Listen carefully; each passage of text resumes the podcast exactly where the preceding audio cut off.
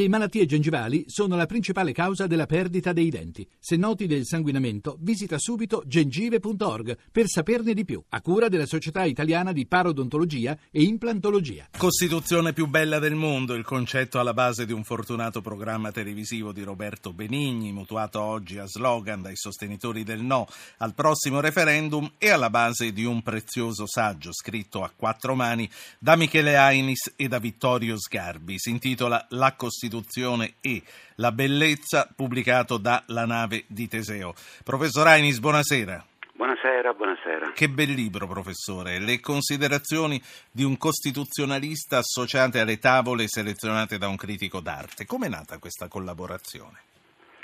Ma noi siamo alla vigilia di un compleanno che è il settantesimo anniversario della Repubblica. In quel giorno venne anche votata, eletta l'Assemblea Costituente la quale poi ha generato la Costituzione, quindi questo 2 giugno del 2016 è anche un po' il compleanno della nostra Carta. Eh, nella Costituzione, questo vale in ogni popolo, si riflette un'identità collettiva e tant'è che ciascun popolo ha una Costituzione diversa da quello degli altri, tant'è che le Costituzioni e le leggi, diceva Montesquieu, dipendono persino dalla geografia del territorio e persino dal clima. E la domanda è eh, qual è il tratto che ci distingue come italiani dagli altri popoli e probabilmente esattamente in questo, in un genio artistico, in una ricerca, in un gusto del bello, del ben fatto e di cui sono testimoni i nostri certo. grandi artisti. Ma... Quindi la Costituzione italiana è un'opera d'arte. Ma, professor Ainis, c'è un'estetica delle leggi? Sì, c'è una, c'è una cattiva estetica delle leggi, delle leggi italiane per come vengono scritte negli ultimi decenni, e cioè in una non lingua, Calvino la chiamava l'antilingua.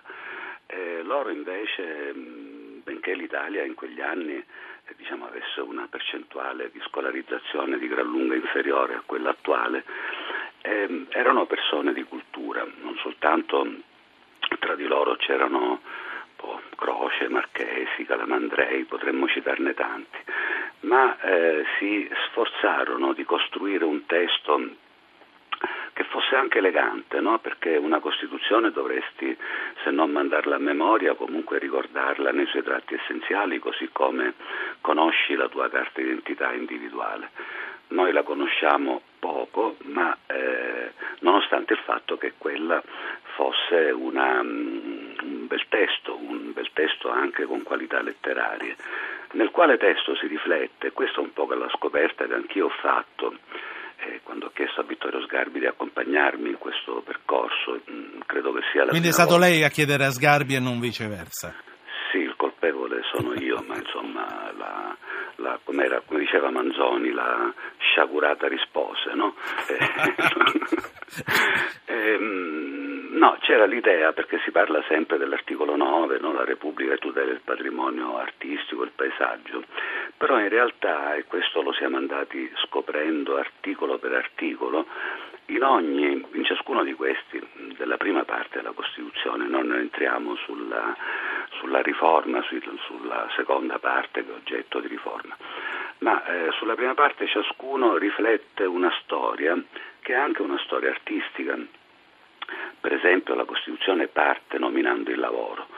È, ehm, è, singolare osservare che la rappresentazione dei lavoratori da parte degli artisti eh, non c'era mai, non c'era mai perché eh, nell'antichità l'ozium dei signori si contrapponeva al negozium degli schiavi, cioè il lavoro era una pena e, e, e all'artista dava da mangiare il, il, una curia o una corte e quindi gli artisti raffiguravano re, santi, condottieri. Certo. Eh, tutto questo cambia esattamente grosso modo quando interviene l'unità d'Italia.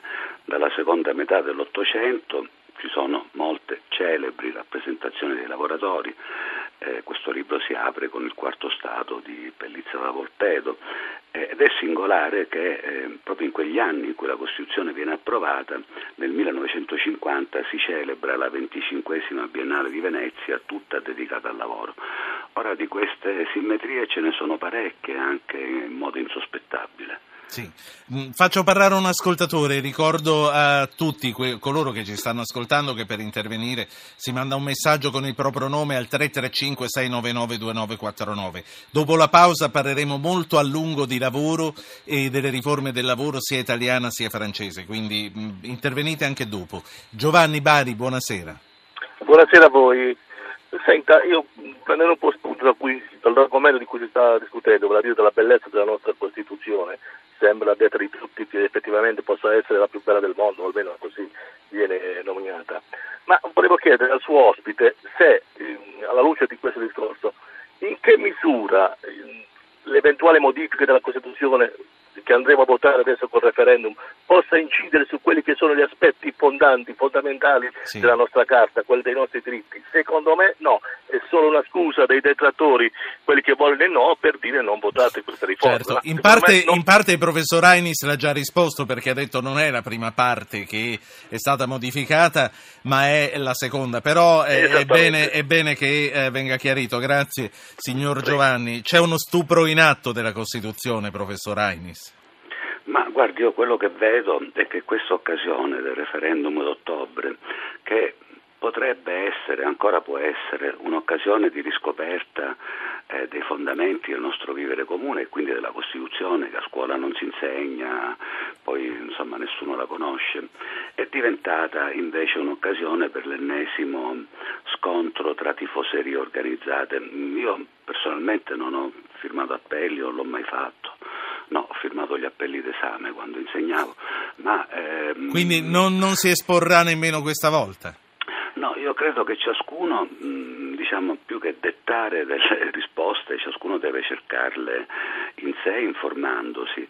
Eh, e va anche detto però che c'è sempre un nesso tra la Costituzione dei diritti, cioè la prima parte, e la Costituzione dei poteri, la seconda parte che è oggetto dell'ennesimo tentativo di riforma, ce ne sono stati altri che non sono andati a buon fine, perché una curvatura eh, della seconda parte in senso eh, così che, che, possa comprimere l'equilibrio tra i poteri eh, o la rappresentanza politica si riflette sull'esercizio dei diritti.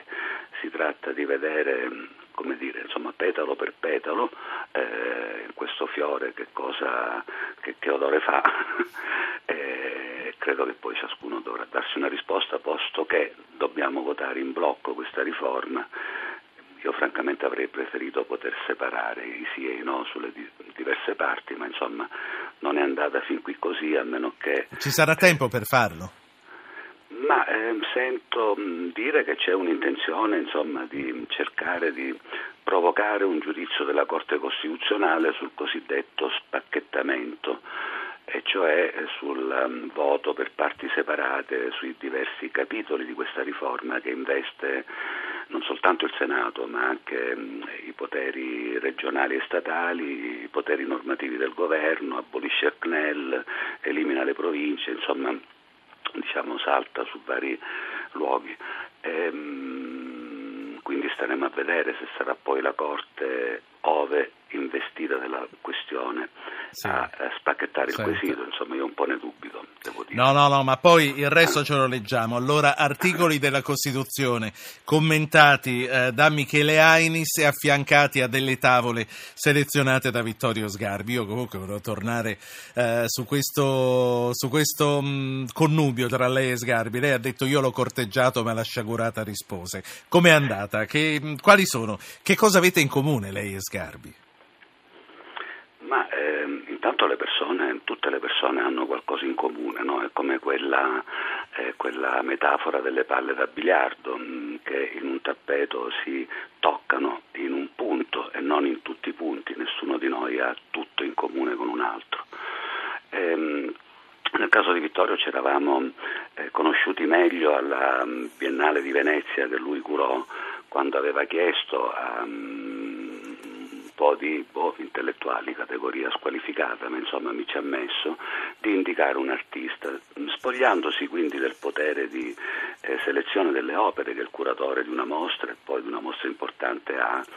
E, ehm, io scrissi un articolo sul Corriere mm, insomma parlando di una democratizzazione dell'arte o di una rivoluzione costituzionale, perché così mi sembrava e mi sembra ancora quell'operazione, da allora avuto qualche altra occasione di incontro e abbiamo scritto questo libro, devo dire, senza parlarci mai. non, non... ah, quindi un sodalizio che va bene anche per questo. Professore, allora, eh, intanto la ringrazio della bella dedica che mi ha fatto sulla copia che ho ricevuto. La Costituzione e la bellezza, editore La nave di Teseo, scritto da Michele Ainis e da Vittorio Sgarbi. Grazie, l'aspetto presto. Grazie, buona serata.